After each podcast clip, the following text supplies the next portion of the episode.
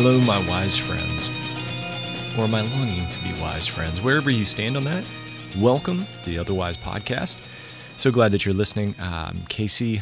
I'm your host. Um, I'm an author myself, podcaster, pastor, uh, spiritual director, and so glad that you're um, you're listening today. Today's episode is a conversation that I had at something called the Festival of Faith and Writing in Grand Rapids, Michigan, and at that conference, it's a it's an every two year, it's every other year gathering. No, it's every two years. It's infrequent. You can find it on their website. Um, it's just an amazing gathering of writers, uh, Christian writers and novelists, and who are also Christians, a lot of them.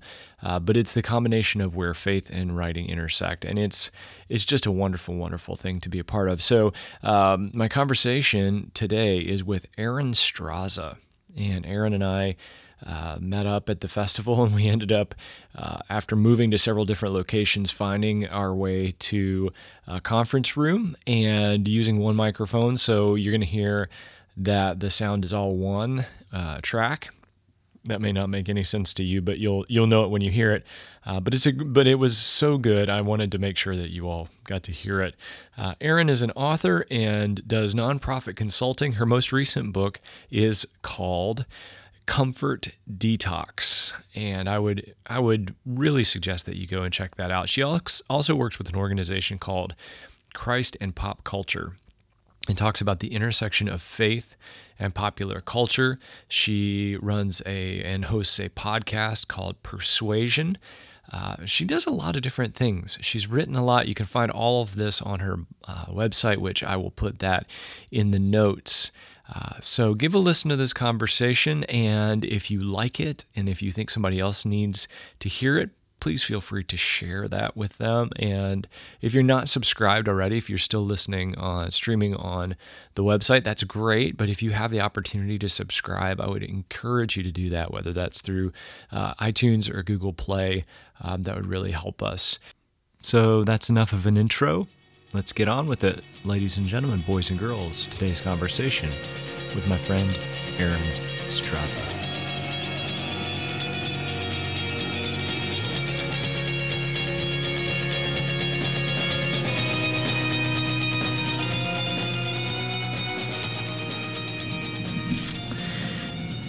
Erin, we've made our way here through a few different uh, different tunnels and labyrinths of the Festival of Faith and Writing at Calvin College. We're getting to know the lay of the land. Yeah, I know where um, I know where a conference room is now. I know where. Yeah, yeah, that's all worked out really spots. well. All the hot spots, all the quiet spots. yes, yeah. so, um, thanks for agreeing to do this. Oh, I'm so glad to talk with you. This is such a cool environment to be we were just talking about how there's a there's something inspiring when you get around people who are doing what you like to do. Oh it, it, there is so much creativity all in one spot. There's just this um, almost like an undercurrent a vibe of i don't know creativity and ideas and you feel very connected to yeah. people. It's almost like um, it's almost like you can feel like there's this foundation. You already know these things that everyone here loves books, loves writing, loves ideas, and it's almost like you can start from there yeah. and easily build off of that. So it's wonderful. There's I something about, here. you know, you talk to people who are creators of any kind, mm-hmm. whether it's food or oh, yeah. art or whatever, and the the thought of going to a place with people who do what you do, you know, there's always the competitiveness. Yeah, there's always that. that. Yeah. But there's this feeling of normalcy. Mm-hmm. Like everybody I'm around feels the same way. Everybody I'm around gets about halfway through a manuscript and goes, "I don't, I can't do this. I'm awful, and I'm never doing this again." So true. and I'm gonna go and forget that I told anybody I was writing a book because I just.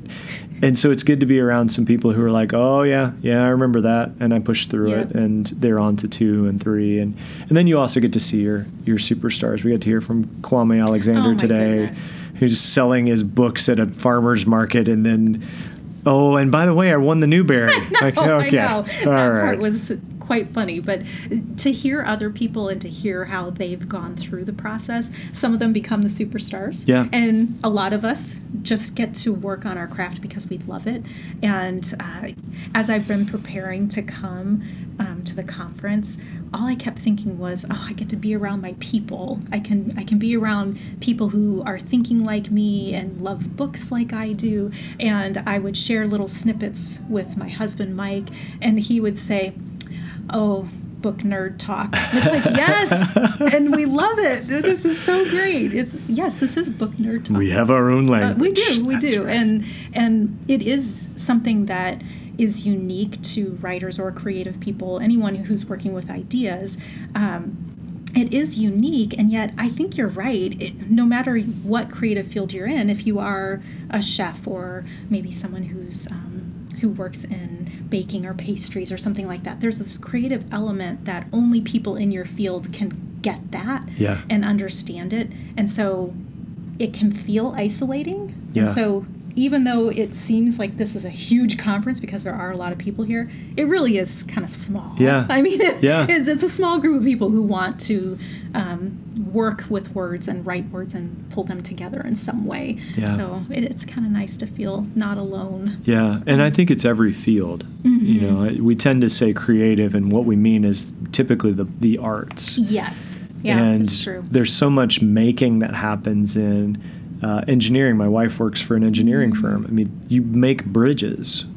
That's a and a high risk. I mean, that's a Yes. high investment, high risk kind of thing. But there's a there's probably some creativity in there Oh, because yeah. not everything goes the way that you sh- think it should, and then you have Yeah. to kind of do some working around. Mm-hmm, but so we're in the kind of mecca of the Midwest, at least at least as far as churches are concerned. Mm-hmm. And Grand Rapids is sort of where everything um, comes together. And you live right now in Bloomington. Bloomington, Illinois. Yes. Bloomington, Normal, the true Twin Cities. That's right. Let's not let's not split hairs here. Um, the the mega cities. The of mega cities of Bloomington, Central Normal. Illinois. which I was joking. There was a time in my life where going to the big city involved a trip to Walmart in In Bloomington. Yes. Yeah, there, there's a lot happening there. Veterans Parkway. Yeah. You bet. Oh man. How did you get to Bloomington?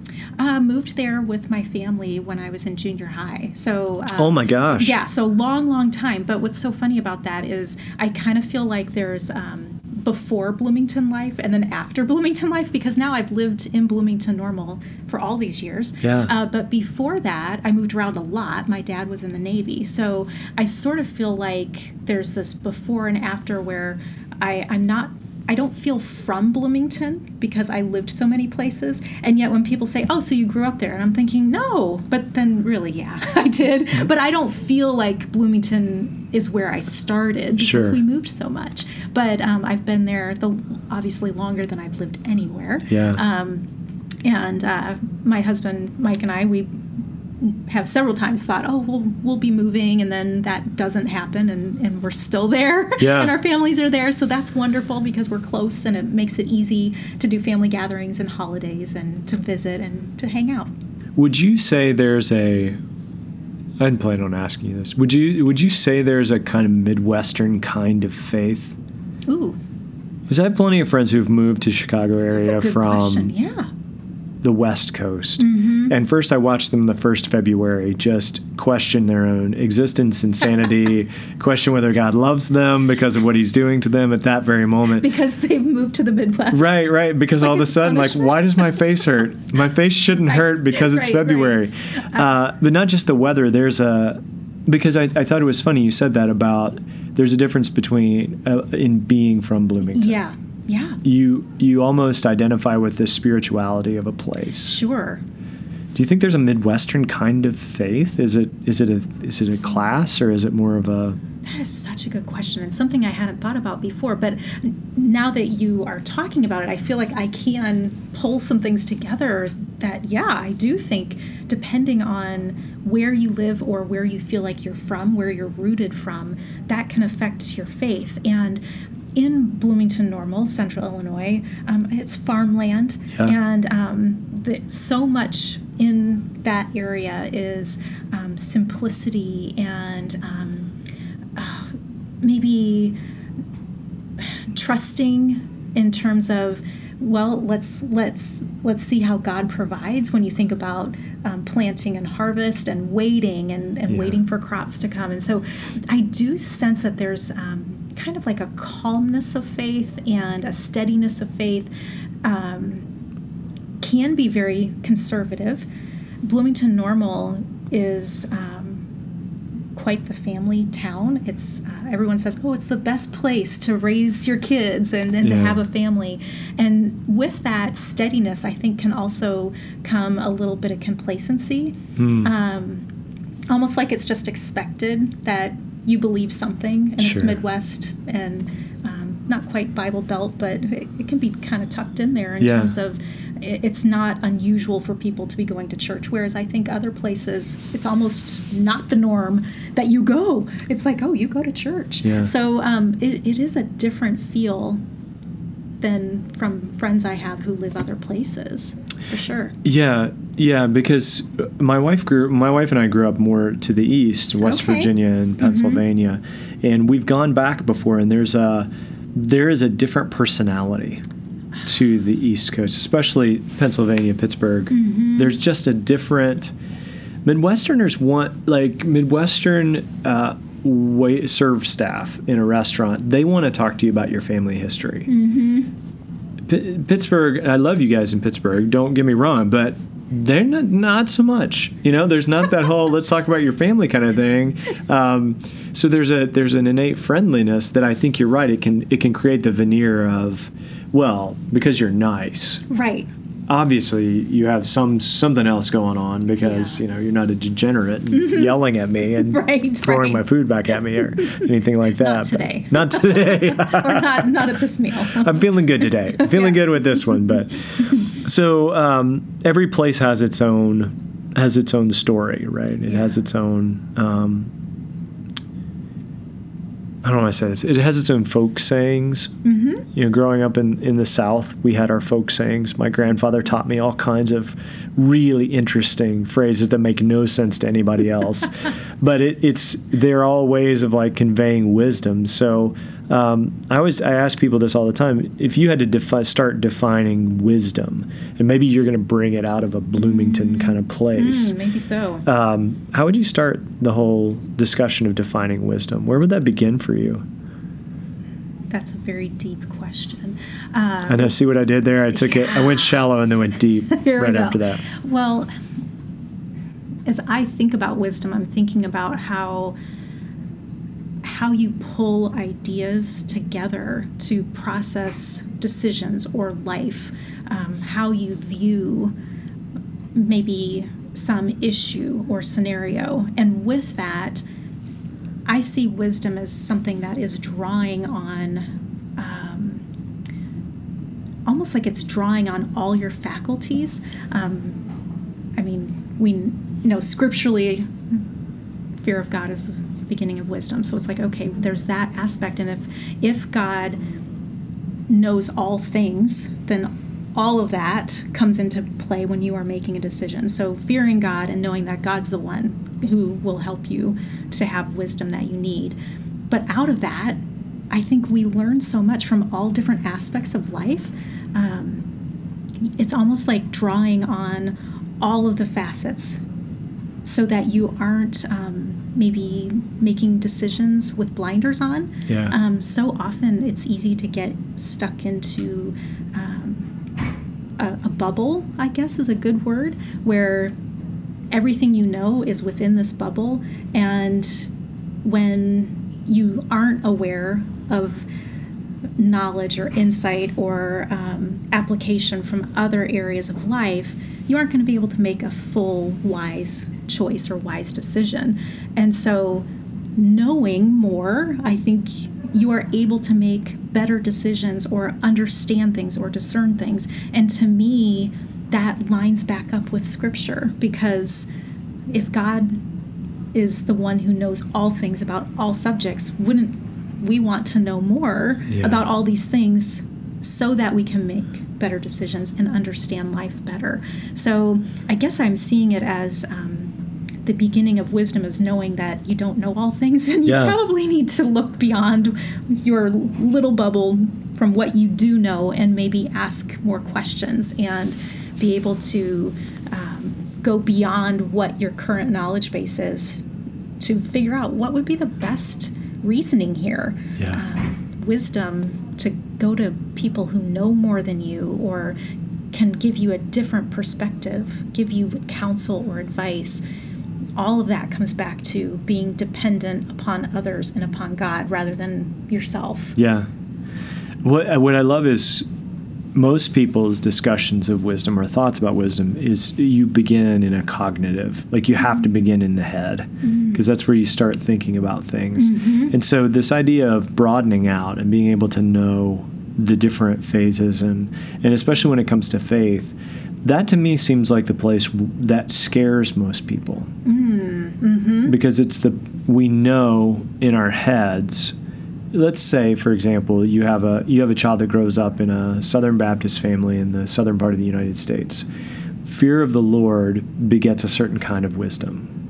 Right. and it almost depends on what kind of lord you're afraid of. Yeah. How how do you bring together when you have wisdom being the fear of the Lord as the beginning, mm-hmm. but what do you do with the fact that it kind of depends on which which Lord we're mm-hmm. afraid of? Boy, that is a really good question. Something that has been really challenging to my faith is to have good discussion and friendship and relationship with people who think very differently from me in terms of faith. Um, Christian faith, but there's a broad spectrum there on Yeah. Christian faith.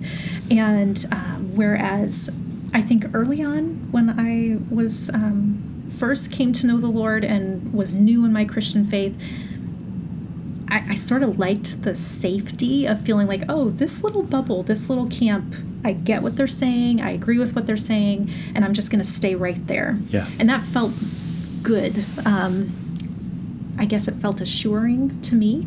And uh, I think over the past few years, I actually feel more confident that God is bigger than the bubble I'm in.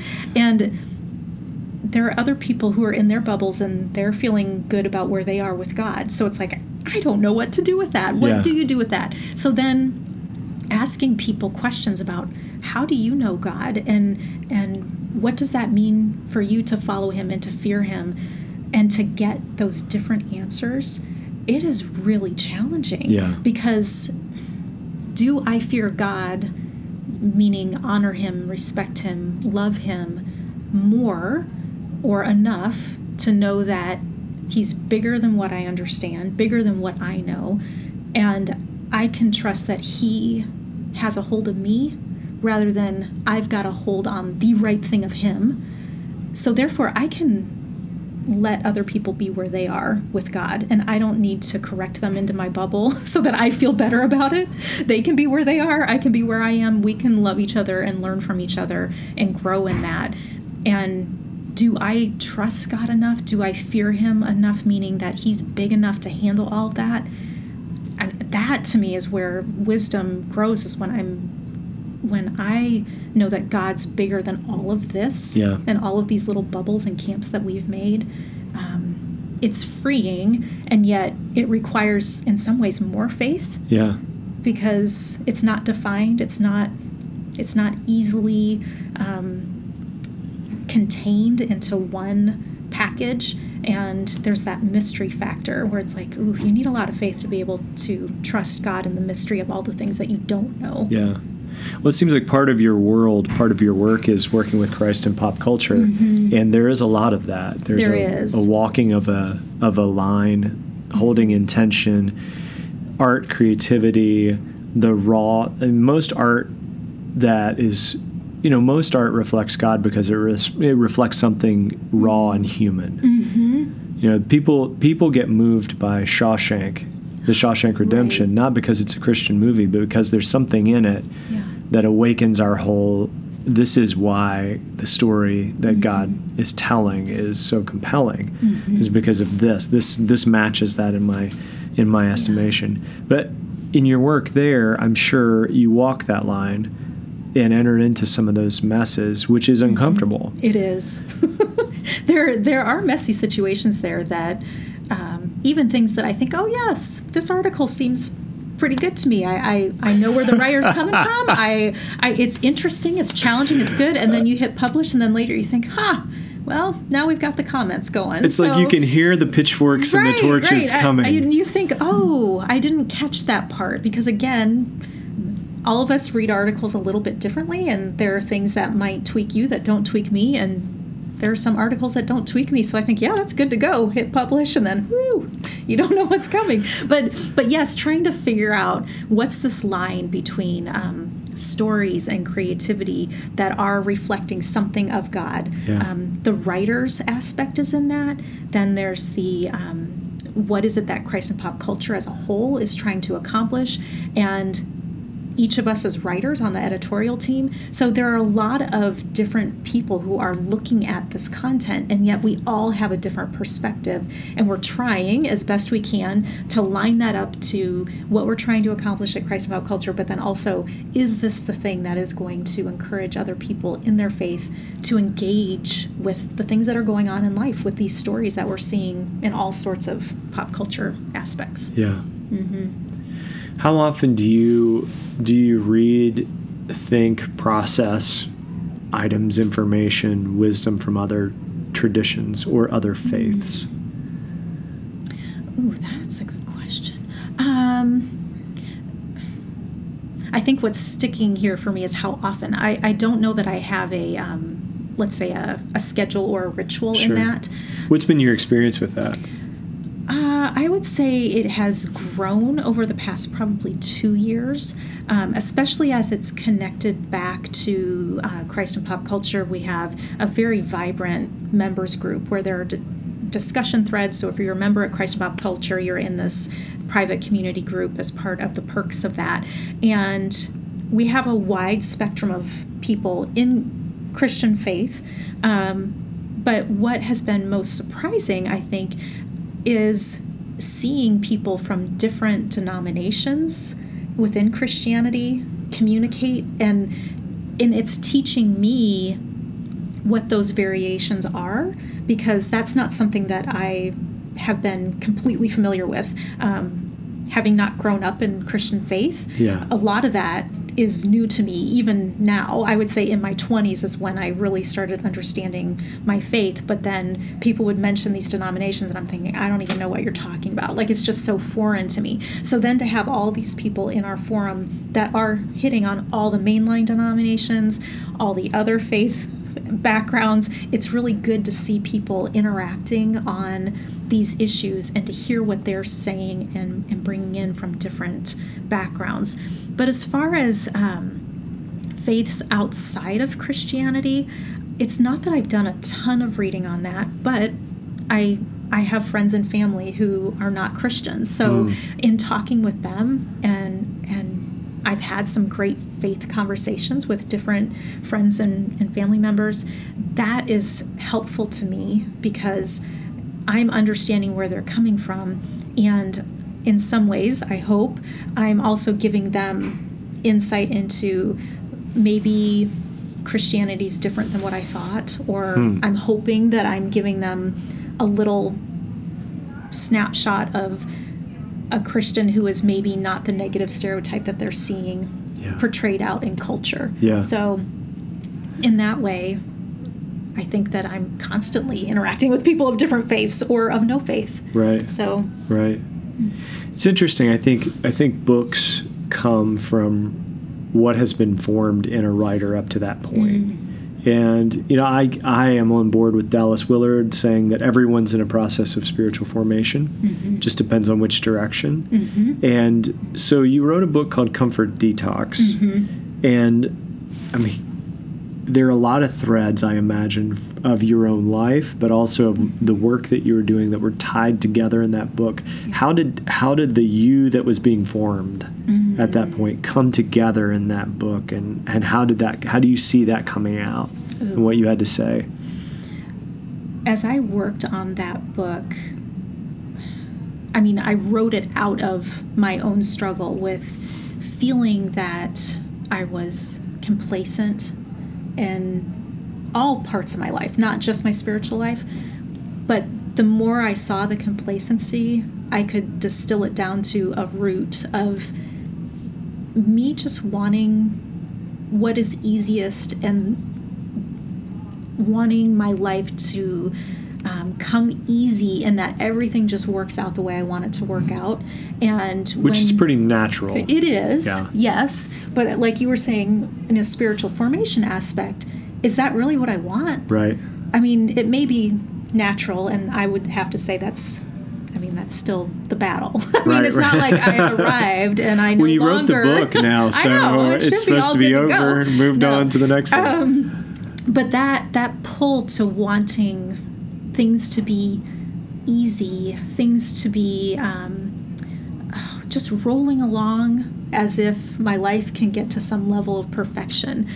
I, of course, you want that. You think that's going to be what's best and yet you miss out on other things. So it's like there's this trade off, and you may want to push away things that are painful or difficult or um, things that cost you something.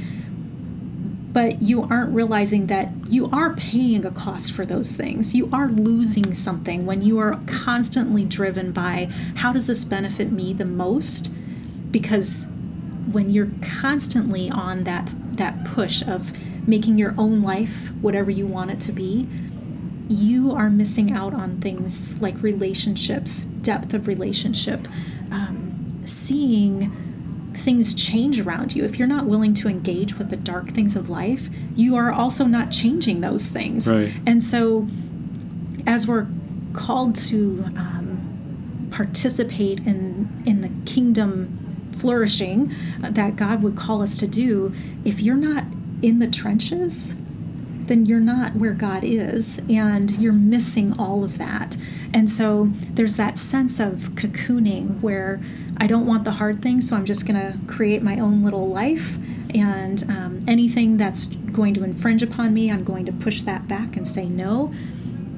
You are basically creating your own comfort, and God's saying, but I'm your comfort. Like yeah. I'm here for that. You don't need to set up these walls so that nothing bad gets in. God's saying life is like this. There are bad things happening. So your option is either to completely detach and create your own version of what the world is or to engage with the world as it is, which it's messy, it's broken, and God says, "Oh, but I can help you in this and I will be here for you in this."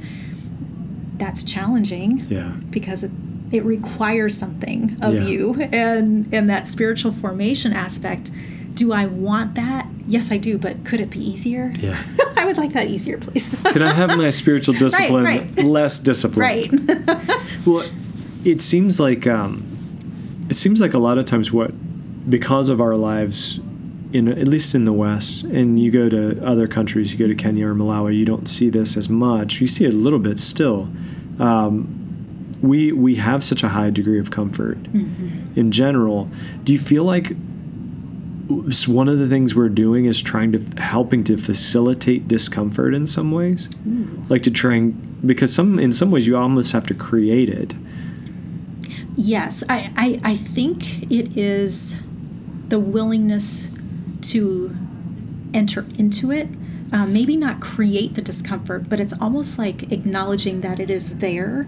And then are you are you wanting to admit that this is how the world really is and really this is how your life really yeah, is right. are you going to embrace reality or are you going to create your own narrative of what reality is here in the west yes so much easier especially here in america so much easier to create your life and have it be fairly comfortable. Yeah. Um, in terms of we we have work, um, meaning we then get paid, which means most of us have food, most of us have shelter. So we have these creature comforts that are in pretty steady supply. I mean, all of us have troubles here or there, and some people struggle more than others with that. But there's this sense of possibility about living in the United States. I mean, it's written into the foundation of our Constitution this whole idea that we can pursue these things and therefore we think they will happen. Yeah. And because of the opportunities we already have here, there's a greater likelihood that we could have this life that we want. Something that is such a help to me is thinking if if my theology only works here, then my theology is off.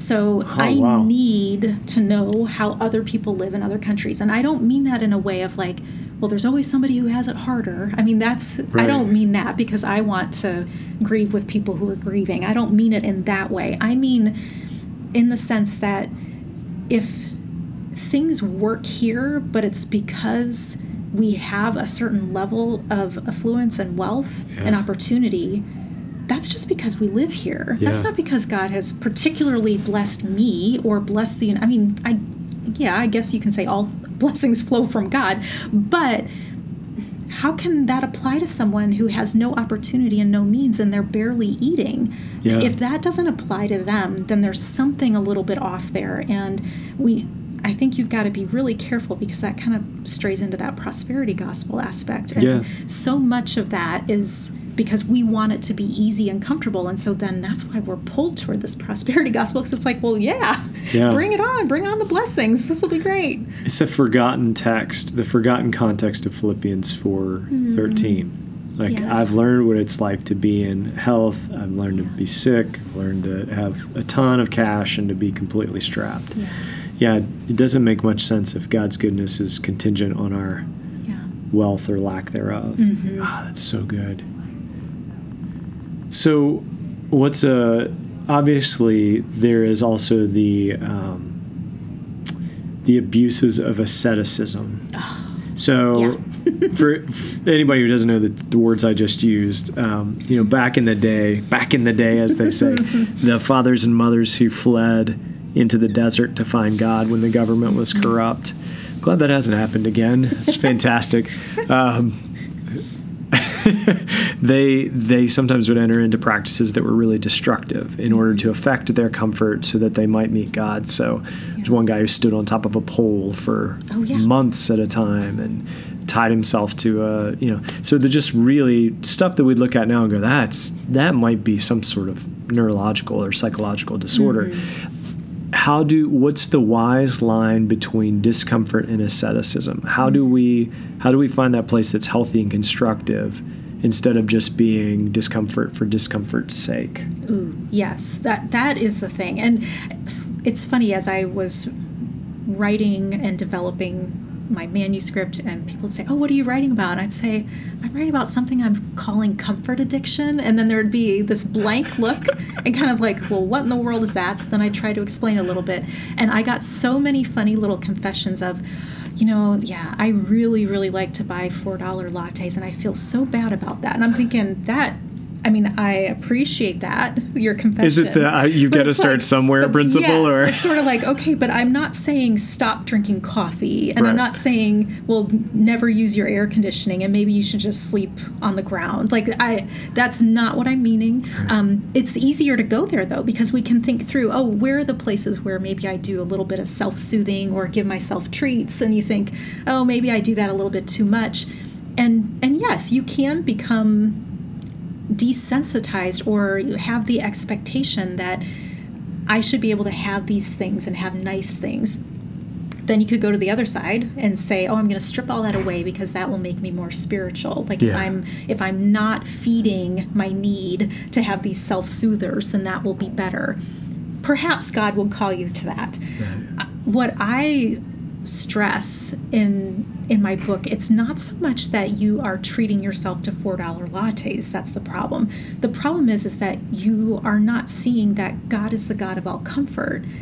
It's one thing to enjoy a four dollar latte it's another thing to think i must have that in order to feel better uh, are you going to God with your needs, or are you saying, "Oh, I need my latte, and then I need my air conditioning set at sixty-seven point five, and maybe in my car I also then need the seat warmers on while the air's on because I want to have that nice, warm, toasty feeling." Uh, you know, it's Start just a storm right thing there the- and so, I think that you could come up with this basically a legalistic list of, oh, I'm going to do these practices so that I feel like I am gaining something spiritually when what is it that we really want to gain? We want to know who God is. And He says He's our comforter. Do I know God is comforter? Like, when my life is crumbling around me, am I really even turning to God and knowing, oh, He promises to be this for me? How do I even engage Him like that? And do I think of Him like that? Or am I thinking, oh, I need all my life to work out so that I feel good about my life? And when we're so consumed by making our life comfortable, we're not engaged with God, we're not engaged with the rest of the world everybody has troubles and needs, but are we focused on getting our own life in order or are we looking outward for who is God prompting me to go and, and to be a comfort, to pass on spiritual comfort to somebody else? Yeah. You said legalism, and mm-hmm. it's interesting to me because I I've, I, teaching the Bible, I, have run into people who have read that passage from Jesus that says, you know, sell all you own and give to the poor, mm-hmm. and then you'll have treasure in heaven, and then you can come and follow me. And the way you read that is so important.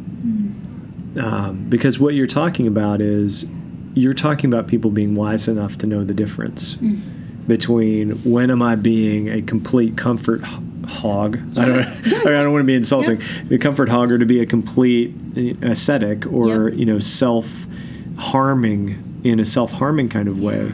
And I didn't grow up reading scripture for wisdom. Mm. I think I grew up being trained on how to read it for. Um.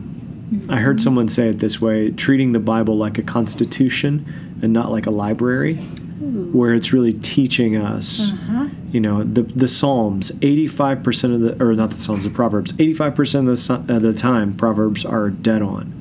But there's always that time that says mm-hmm. no. But there are also these situations where, you know, it may be different, which is why you have Proverbs with Job and Ecclesiastes right. and like blessed is the man who follows God. However, let me tell you the story about this guy because yeah. sometimes that's not so is the fault in our culture I'm about to. I, I, told you just now, like, let's not do either or. And then I'm like, well, let's ask an either or. H- how much weight is on the fault being with our culture? And how much of it is on, we've just never learned to read the Bible for anything other than we're a hammer and we need a nail. Yeah. Does that make yeah, sense? It does. And to have that, I guess, a, a broader perspective of, um, what do I know of God and how does that apply in the very real things of life? Um, I, I keep coming back to this mystery aspect. God is mystery. So if we think we're going to know, oh, here are the three things I do in every scenario, okay, what's our God then? Yeah. Is it the God of mystery or is it the God of my list? I mean, the list makes you feel more comfortable if we're going to keep using that term because it's like I know exactly what's expected of me. Check, check, check. I've done it. I'm good to go. But like you were saying, so many things in scripture, you've got to weigh those things out. What what do these things mean in conjunction with one another? Right. I think it's easier in some ways to say I want the list. I want to know what's required of me. Absolutely. Because then you can say, hey, I've done these things, but then you're expecting God to then respond to you in turn. And it's almost contractual then. I've done my part, now you better do yours. Yeah. And I've always that, felt like I'd be a better Pharisee.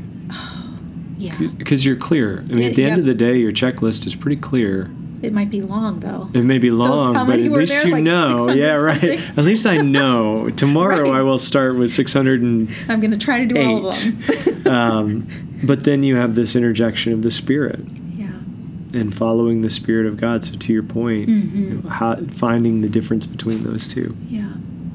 It's tougher, but it's relational, which is I think we've got to hold those things in balance. You had mentioned um, Jesus saying, Go sell what you have.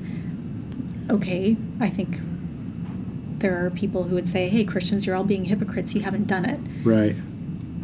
Okay, what do we do? Are we really supposed to do that? And then what does that look like? And, um, in some ways, I feel like, well, you can always find someone who is doing more than you or less than you, so you can always justify where you're at. or you can always feel guilty about where you're at in terms of um, following God. And, and if you just take that scripture alone, um, I haven't sold everything I have. Yeah. And so then I think, oh no, it, does that mean I'm not right with God? Okay, let's look at the totality of Scripture and what is God calling us to. But someone else who has done that, do are they looking at what my life looks like and then feeling like they are one up on me? Yeah. Well, then that's not good. That's not helpful either.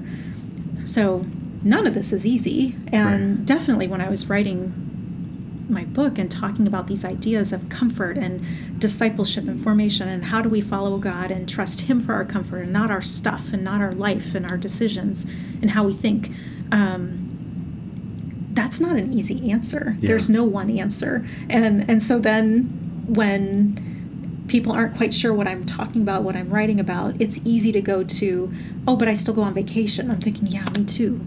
And I'm so grateful to go. Um, I think in some ways, being aware that you're not doing it all right makes you much more aware of God's grace. Yeah. Because you might be able to say, oh, but I've sold all I have. But then there are going to be other things that come up about how about do I have anger in my heart towards someone? Well, yeah, failed there. Yeah. I mean, you're always going to find another place where you're failing. And so uh, to trust that God's grace is bigger than these man-made lists that, where we think we're going to feel better about where we are spiritually. Yeah. Um, knowing His grace is, um, I think, of greater value and uh, helps you in in knowing how to work through some of these things that are just hard. Yeah. Mm-hmm. When did? Oh gosh, we've taken so much time. When did? Um, when did this comfort idea really click for you? Like when did when did you go? Oh, this is this is a something I need to talk about, mm-hmm. and b this is personal, mm-hmm. spiritual to my own to my own soul that I need to talk about this. It started off in a lighthearted sense. I think I was maybe 36, 37, and um, Young, yeah, young, much younger than I am now. so I was younger, and um, is young. Right. Okay, keep going with that. and um, I remember thinking, oh, I, I remember thinking I've really kind of let myself go in terms of my physical fitness. So I thought, oh, I should run. But Illinois summers are rather hot and steamy. Yes. So I was like, oh, maybe I'll wait till fall. It's compensating from our deep cold Yeah, winters. Then you have winter. So Illinois is more like it's either summer or winter, and that is like one day in between. Fall seems to be like one day. Yep. so I thought, oh, it's too hot. I'll wait till fall. Well, then it was a season where it just sort of switched from hot to cold, and I thought, well, that's just too cold. I'm not going to start going out and running. I'm not going to do that. And at first, I thought that was funny that I would avoid these things because it's it's just too taxing. And I thought, well, you live in Illinois, you need to get the gear that you need to get outside and get some fitness. Yeah. So I thought that was kind of funny that I would do that. But the more I pressed into that and I actually started trying to run again, I felt like God used that to say, hey, you're dealing with it here, but what about over here? And what about over there? And what about over there? And the more that I th- prayed about that and processed it, I was realizing that I do this everywhere. And where it really hit hard for me was in relationships because I I want there to be peace and I want everyone to get along and I don't like conflict. So I, re- I started to see the places where I will do anything to maintain peace, but what I was foregoing would be depth of relationship because there isn't honesty and truth there. But to start to push into that and to have a deeper relationship where there's honesty means there will be more friction. And um, I didn't want to do that. And the more I saw it playing out. It's like, oh, it's in how I live my life. It's my lifestyle. It's my relationships. It's how I think. It's my choices for work and for ministry. And everywhere I looked, I could just see that I'm just living for what's going to cost me the least. And I realized it's costing me the most. It, it was just so discouraging. So there was that phase, and it all came to a head.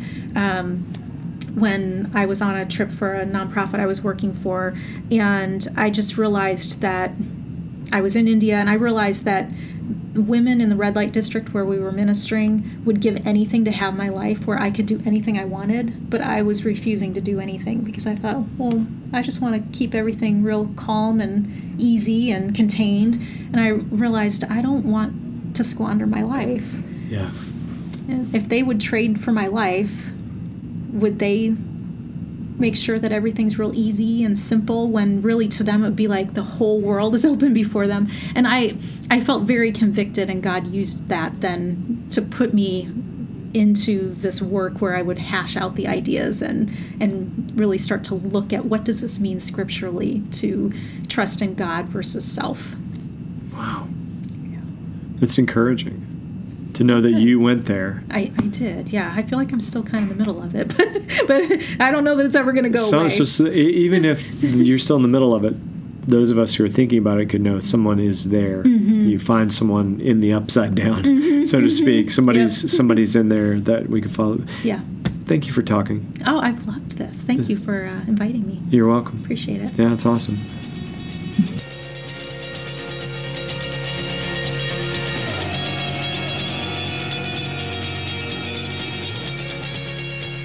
Hope you guys enjoyed her spirit and honesty and clarity as much as I did.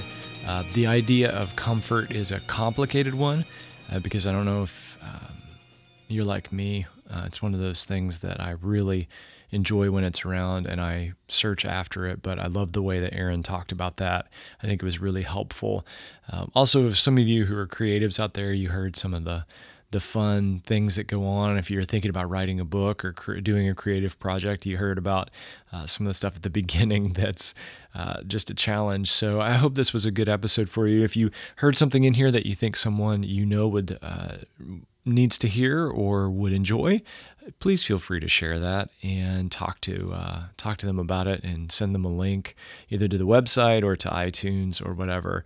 Um, next week have another episode coming up. And in the future um, next couple weeks we're gonna i want to put out a conversation that i've been having in my head lately uh, which you know people around me have told me that may not be the best idea uh, not to put out the conversations that are in your head but about uh, how we use the bible and how we talk about it and especially in light of some things that have been happening recently by the time the episode comes out you're going to go man that's that happened a long time ago, but I think it's important because it's not just a situational.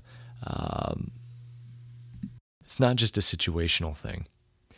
It is something that's been going on for some time, and so uh, that's going to be coming out in the next couple of weeks. So keep an eye out for that. But until then, as I always say, and as I would love to say, be well, live wisely. Peace, friends.